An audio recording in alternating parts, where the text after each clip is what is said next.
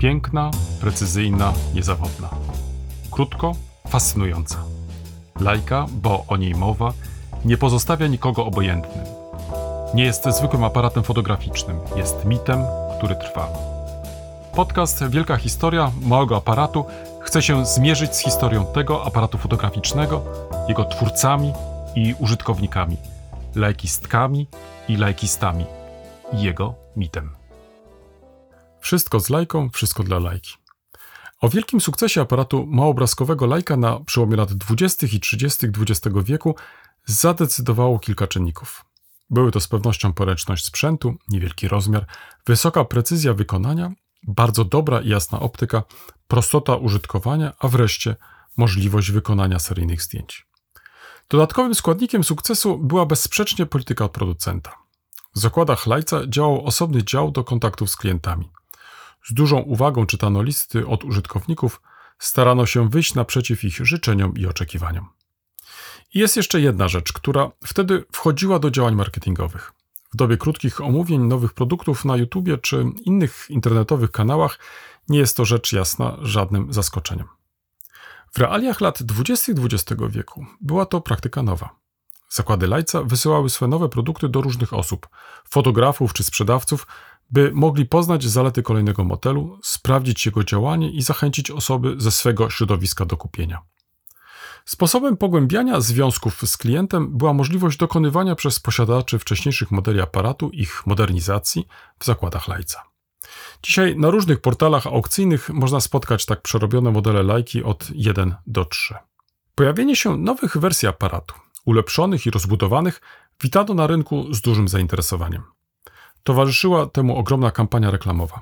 Używano w niej różnych środków, od prezentacji na międzynarodowych targach, przez rozbudowę sieci sprzedaży w kraju i za granicą, podruk plakatów, częstych anonsów w prasie czy broszur informacyjnych i instrukcji obsługi.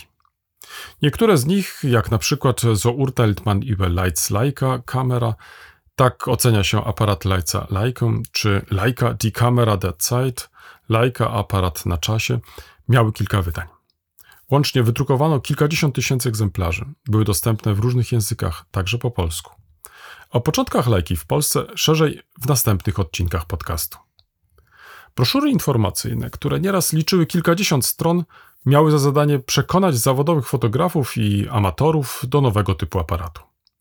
Zamieszczano w nich podstawowe dane o dostępnych modelach, ich dodatkowym posażeniu, przyrządach do ciemni koniecznych do wywoływania zdjęć. Szczegółowo prezentowano ich możliwości. Ważną częścią były podstawowe porady fotograficzne oraz przykładowe zdjęcia.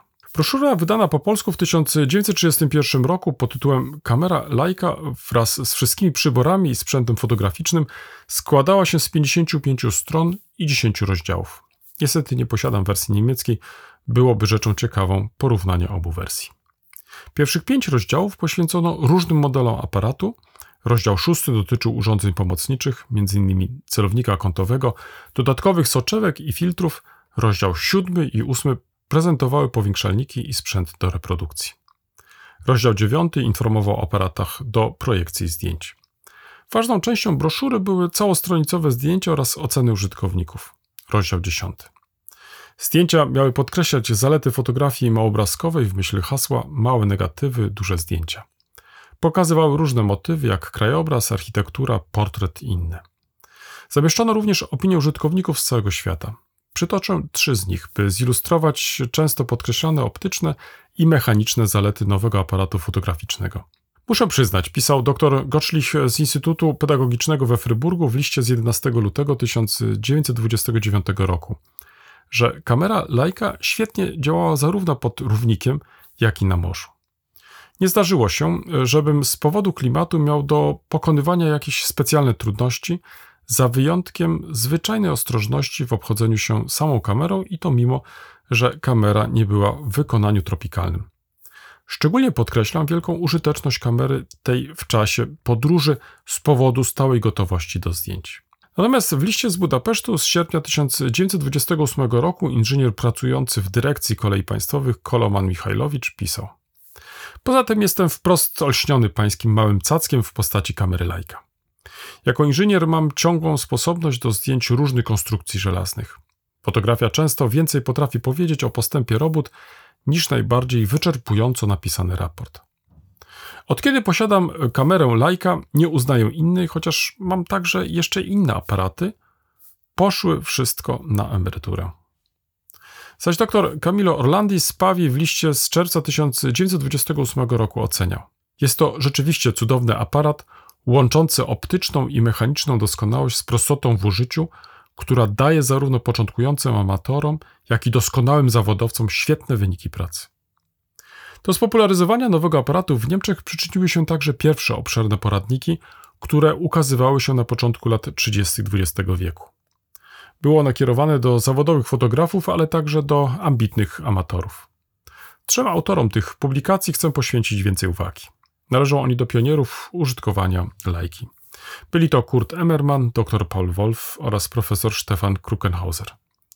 Oczywiście ten wybór nie wyczerpuje tematu, jednak na przykładzie tych osób chcę przybliżyć pierwszy etap dziejów aparatu, ale także trudności, przed jakimi staje dzisiaj badacz dziejów lajki.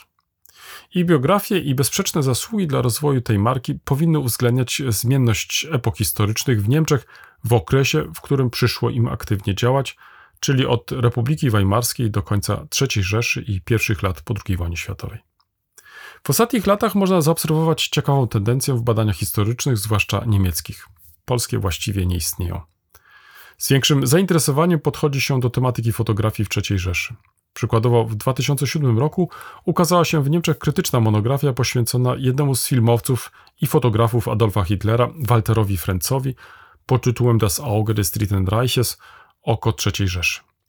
Natomiast w 2019 roku opublikowano katalog do wystawy poświęconej doktorowi Paulowi Wolfowi i jego wspólnikowi Alfredowi Trischlerowi pod tytułem Dr Paul Wolf and Trischler Licht und Schatten Fotografien 1920-1950. Dr Paul Wolf and Trischler Światło i cień fotografie w latach 1920-1950. Stosunek Wolfa do nazizmu i oddziaływanie brunatnej ideologii na jego twórczość fotograficzną jest jednym z tematów publikacji. Być może w przyszłości ukażą się inne monografie fotografów tworzących III Rzeszy. Jest to, jak mi się wydaje, jeden z ważniejszych postulatów badawczych. Kurt Emmermann, naukowiec, technik i praktyk, autor podręczników i wydawca, zainteresował się lajką już w 1925 roku. Niestety nie są znane bliższe dane z jego biografii. Pozostaje to dezyderatem badawczym. Joachim Schliemann, wydawca reprintu publikowanego przez Emmermana od 1931 roku czasopisma Die Leica Hefte für Kleinbild Fotografie und Projektion, Leica zeszyty fotografii małobrazkowej i projekcji, podał jedynie jego daty życia. Emmerman urodził się w 1901 roku. Wiadomo, że w 1945 roku przebywał w Berlinie. Jego dalszy los pozostaje nieznany, uważa się go za zaginionego. Czasopismo Die Laika przestało ukazywać się w grudniu 1942 roku, podobnie jak wiele innych pism, których dalszą publikację w warunkach wojny totalnej uznano za zbyteczną. Przez 12 lat było głównym tytułem informującym czytelników o różnych aspektach związanych z rozwojem lajki. Na łamach pisma zamieszczano artykuły o nowościach z zakładów Wetzlar, praktycznym stosowaniu lajki i jej systemu. Drukowano odpowiedzi na pytania czytelników. Dilajka była bogato ilustrowana. Pobieżne przekartkowanie pisma nie zdradza jakichś bliskich relacji z nowym reżimem narodowo-socjalistycznym. Nie znalazłem zdjęć, które by ilustrowały nowy porządek. Przyszłości bliżej zajmę się tym periodykiem.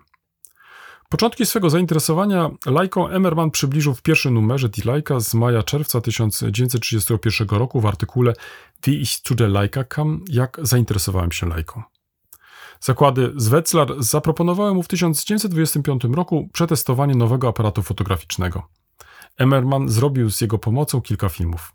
W artykule pisał: W rezultacie wałęsałem się w dzień i w nocy z lajką w kieszeni. Niewiele by brakowało, żebym zabrał ją ze sobą do łóżka, jak dziecko na Boże Narodzenie. Moje pozostałe aparaty, cała bateria różnych kalibrów stały niezauważone w szafie. Wszystko zostało sfotografowane przy użyciu lajki. Koniec cytatu. Uznał, że obsługa aparatu jest intuicyjna, jednak początkującym użytkownikom przydałaby się jakaś pomoc. Zabrał się więc do dzieła. W 1930 roku ukazała się książka pod tytułem Fotografieren mit Leica, fotografowanie lajką, która bardzo szybko zniknęła z rynku. Jeszcze w tym samym roku ukazało się drugie i trzecie wydanie. W sumie wyszło siedem wydań. Emmerman dedykował swoją publikację twórcy lajki Oskarowi Barnakowi. Składała się z siedmiu rozdziałów. W pierwszym przedstawia aparat i jego optykę, w drugim materiały negatywowe, w trzecim przybliżył problemy związane z wykonywaniem zdjęć, czwartym zajął się ich wywołaniem. Szczególnie zainteresowała go w tym rozdziale sprawa redukcji grubego ziarna, jednego z największych problemów technicznych dostępnych w tym czasie filmów negatywowych. W rozdziale piątym zajął się techniką powiększania, natomiast w szóstym szczególnym obszarom zastosowania lajki, jak zdjęcia panoramiczne czy tworzenie odbitek, reprodukcja. W rozdziale siódmym, ostatnim, przedstawił formy prezentacji zdjęć. Wykaz literatury uzupełnia ten ciekawy poradnik. Trzy lata później Kurt Emmerman wydał nowy podręcznik pod tytułem Lajka Technik, Technika Lajki. Publikacja miała podobny układ. Właściwie była kontynuacją wcześniejszej. Autor przedstawił najnowszą ofertę zakładów Wetzlar, tom jest zadedykowany doktorowi Ernstowi Lajcowi. Zamieścił 114 zdjęć oraz liczne tabele. W następnych latach publikacja Mermana była często wznawiana i aktualizowana. W celu przekonania fotografów zawodowych i amatorów do nowego aparatu, zakłady Lajca zleciły zorganizowanie w 1933 roku wystawy zdjęć pod tytułem Die Kamera 100 Vergrößerungen im Format 40 x 60 cm. Kamera 100 powiększeń w formacie 40 na 60 cm. Wystawa, którą pokazywano w Niemczech i za granicą, m.in. w Stanach Zjednoczonych i Japonii, przyciągnęła tłumy zwiedzających i w znacznym stopniu przyczyniła się do popularyzacji fotografii małobrazkowej. Autorem zdjęć i jednocześnie kuratorem wystawy był dr Paul Wolf. Jego zdjęcia ukazały się w 1934 roku w tomie pod tytułem Meine Erfahrungen mit der Leica – Moje doświadczenia z Lajką. W 1942 roku Wolf opublikował drugi tom pod tytułem Meine Erfahrungen farbig – Moje doświadczenia w kolorze. Każda z tych książek spotkała się z entuzjastycznym przyjęciem. Pierwsza z nich była tłumaczona na języki obce. Wolf urodził się w Milhausen, Alzacja w 1887 roku. Już jako dwunastolatek fotografował aparatem na płyty. Jednak nie został od razu fotografem. Studiował medycynę w Strasburgu. W 1914 roku został powołany do wojska jako lekarz. W 1919 roku musiał opuścić Strasburg, który po I wojnie światowej ponownie stał się francuski. Osiadł we Frankfurcie nad Menem. Z tym miastem będzie związany do końca życia, zmarł w 1951 roku. Zrezygnował z pracy lekarza, by wrócić do fotografii. Założył firmę fotograficzną. W 1926 roku otrzymał w nagrodę w międzynarodowym konkursie fotograficznym zorganizowanym we Frankfurcie nad Menem pierwszą lajkę. Początkowo używał ją jako drugi aparat. Nadal fotografował przede wszystkim aparatem na płyty w formacie 18 na 24 cm. W następnych latach porzucił go jednak dla lajki. W 1927 roku zatrudnił fotografa Alfreda Trischlera, który wkrótce stał się współwłaścicielem firmy dr Paul Wolf Trischler. Wolf stale doskonalił technikę, stając się pożądanym fotografem. Swe zdjęcia, zrobione lajką, sprzedawał do gazet ilustrowanych. Przełomem w karierze Wolfa była wystawa zdjęć z 1933 roku, a następnie publikacja Moje doświadczenia.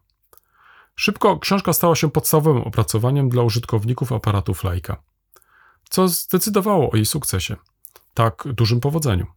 Publikacja składała się z dwóch części tekstowej i zdjęciowej. W części pierwszej czytelnik mógł znaleźć krótkie informacje o historii fotografii małobrazkowej oraz konkretne rady praktyczne w fotografowaniu różnych motywów. Ilustracją tej części praktycznej były zdjęcia. Każde z nich, dużego formatu, opatrzono komentarzem i krótkimi informacjami. Podano główne parametry zdjęcia, nazwę i ogniskową obiektywu, czas naświetlania i czułość filmu. Każdy z czytelników z publikacją Wolfa pod pachą mógł więc udać się w teren i wykonać własne zdjęcia zgodnie z jego poradami. Wolf stał się znany. Wykaszał odczyty w kraju i za granicą, stale fotografował. Znajdował jednak czas na kolejne publikacje, np. Sonne über See und Sand, Słońce nad morzem i piaskiem, ski kamera Toni, druh narciarski Toni. Osobnym fragmentem działalności Wolfa i jego firmy były zdjęcia przedsiębiorstw różnych zakładów pracy. Jedną z publikacji poświęcił pracy, inną zakładom Opla im Kraftfeld von Rüsselheim w polu działania Rüsselheim. Pod koniec II wojny światowej siedziba firmy fotograficznej Wolfen Trischler i jej archiwum we Frankfurcie nad Menem uległy zniszczeniu podczas bombardowania. Krótko przedtem Wolf wywiózł swoje archiwum negatywów w bezpieczne miejsce. W nekrologu wydawca czasopisma Lajka Fotografii z 1951 roku Heinrich Stückler pisał. Kiedy patrzymy na te fotografie dzisiaj, możemy czasami stwierdzić, że są naszym zdaniem przestarzałe i nieaktualne. Ale w swoim czasie zdjęcia te były jak sensacja, jak uwolnienie fotografii od statyki i sztywności do dynamiki i do życia. Zaklęcie zostało złamane, a lajka utorowała drogę do światowego sukcesu. Wielu naśladowców podążyło za doktorem Wolfem i zwiększyło, a nawet przewyższyło jego spuściznę. Najlepsze, co dr Wolf dał swoim uczniom, to nowy styl fotograficzny. Archetyp, z drugiej strony jego fotograficzne nauczanie było czasami kwestionowane. Rozważanie, czy laika zawdzięcza swój światowy sukces doktorowi Wolfowi, czy też odwrotnie, jest jałowe i bezsensowne. W rzeczywistości można raczej mówić o szczęśliwym, kongenialnym dopełnieniu, gdzie jedna część promowała drugą, a więc korzyść była po obu stronach. Leitz, z którym dr Wolf był zaprzyjaźniony, docenił już w 1936 roku jego zaangażowanie na rzecz firmy i lajki. Fotograf otrzymał model aparatu z numerem 200 tysięcy.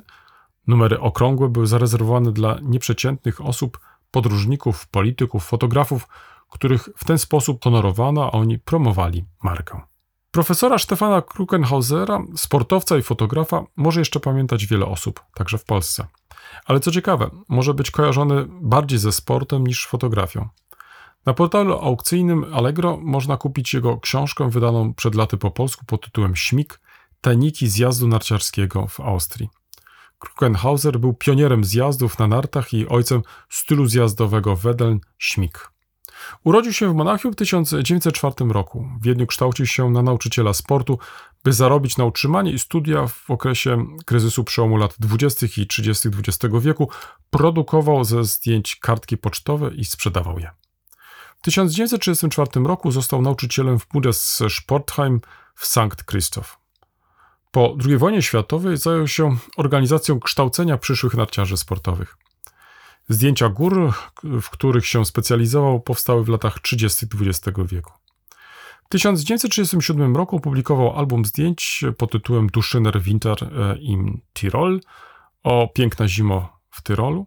Rok później ukazały się dwa kolejne albumy zdjęć. Pierwszy pod tytułem Das Bergbild mit der Leica, zdjęcia górskie z Lajką oraz drugi pod tytułem Verborgene Schönheit, ukryte piękno. Ostatnia publikacja odniosła ogromny sukces. W latach 1938-1964 ukazało się jej siedem wydań. Zdjęcia zrobione z pomocą lajki i teleobiektywu składają się na romantyczną podróż po Austrii. Autor podzielił zdjęcia na rozdziały budownictwo i krajobraz, wieże i kopuły, dachy, bramy, podłuża i fasady, światło i cień we wnętrzu pomieszczeń, spojrzenie w górę, rzeźba i wyrażenie plastyki. Podobnie jak uczynił to wcześniej Paul Wolf, Krukenhauser podał parametry zdjęć oraz zaopatrzył je w autorskie komentarze. Szczególnie wartościowe były jego spostrzeżenia dotyczące fotografowania za pomocą teleobiektywów. Zdjęcia wykonał z dużą perfekcją, uwypuklając zalety fotografii małobrazkowej. By wykazać zalety lajki, Stefan Krukenhauser umieścił w swoim wyborze pojedyncze zdjęcia zrobione za pomocą aparatu wielkoformatowego. Efekt był podobny. Właściwie trudno było wskazać, jakiego aparatu użyto, ale lajką zdjęcia wykonywało się o wiele wygodniej i sprawniej. I to zdecydowało o jej wyższości. Alles mit lajka, alles für die lajka. Wszystko z lajką, wszystko dla lajki. Te zdania padły na zakończenie artykułu Kurta Emmermana z 1931 roku. Emmerman, Wolf i Krukenhauser, których bliżej przedstawiłem, opanowali stosowanie małego aparatu do perfekcji. Nie zatrzymali swoich doświadczeń dla siebie, bakcylem lajki, jej możliwościami, zaletami starali się zarazić nowe pokolenia fotografów. I trzeba w tym miejscu powiedzieć, że z sukcesem. O tym, że książki te są nadal poszukiwane, świadczą choćby aukcje internetowe. Osiąganiu na nich e, wysokie sumy. Fotografia spod znaku lajki, mimo upływu lat, nie zestarzała się, a rady spisane dla użytkowników tego aparatu ponad 80 lat temu nadal traktowane są jako aktualne.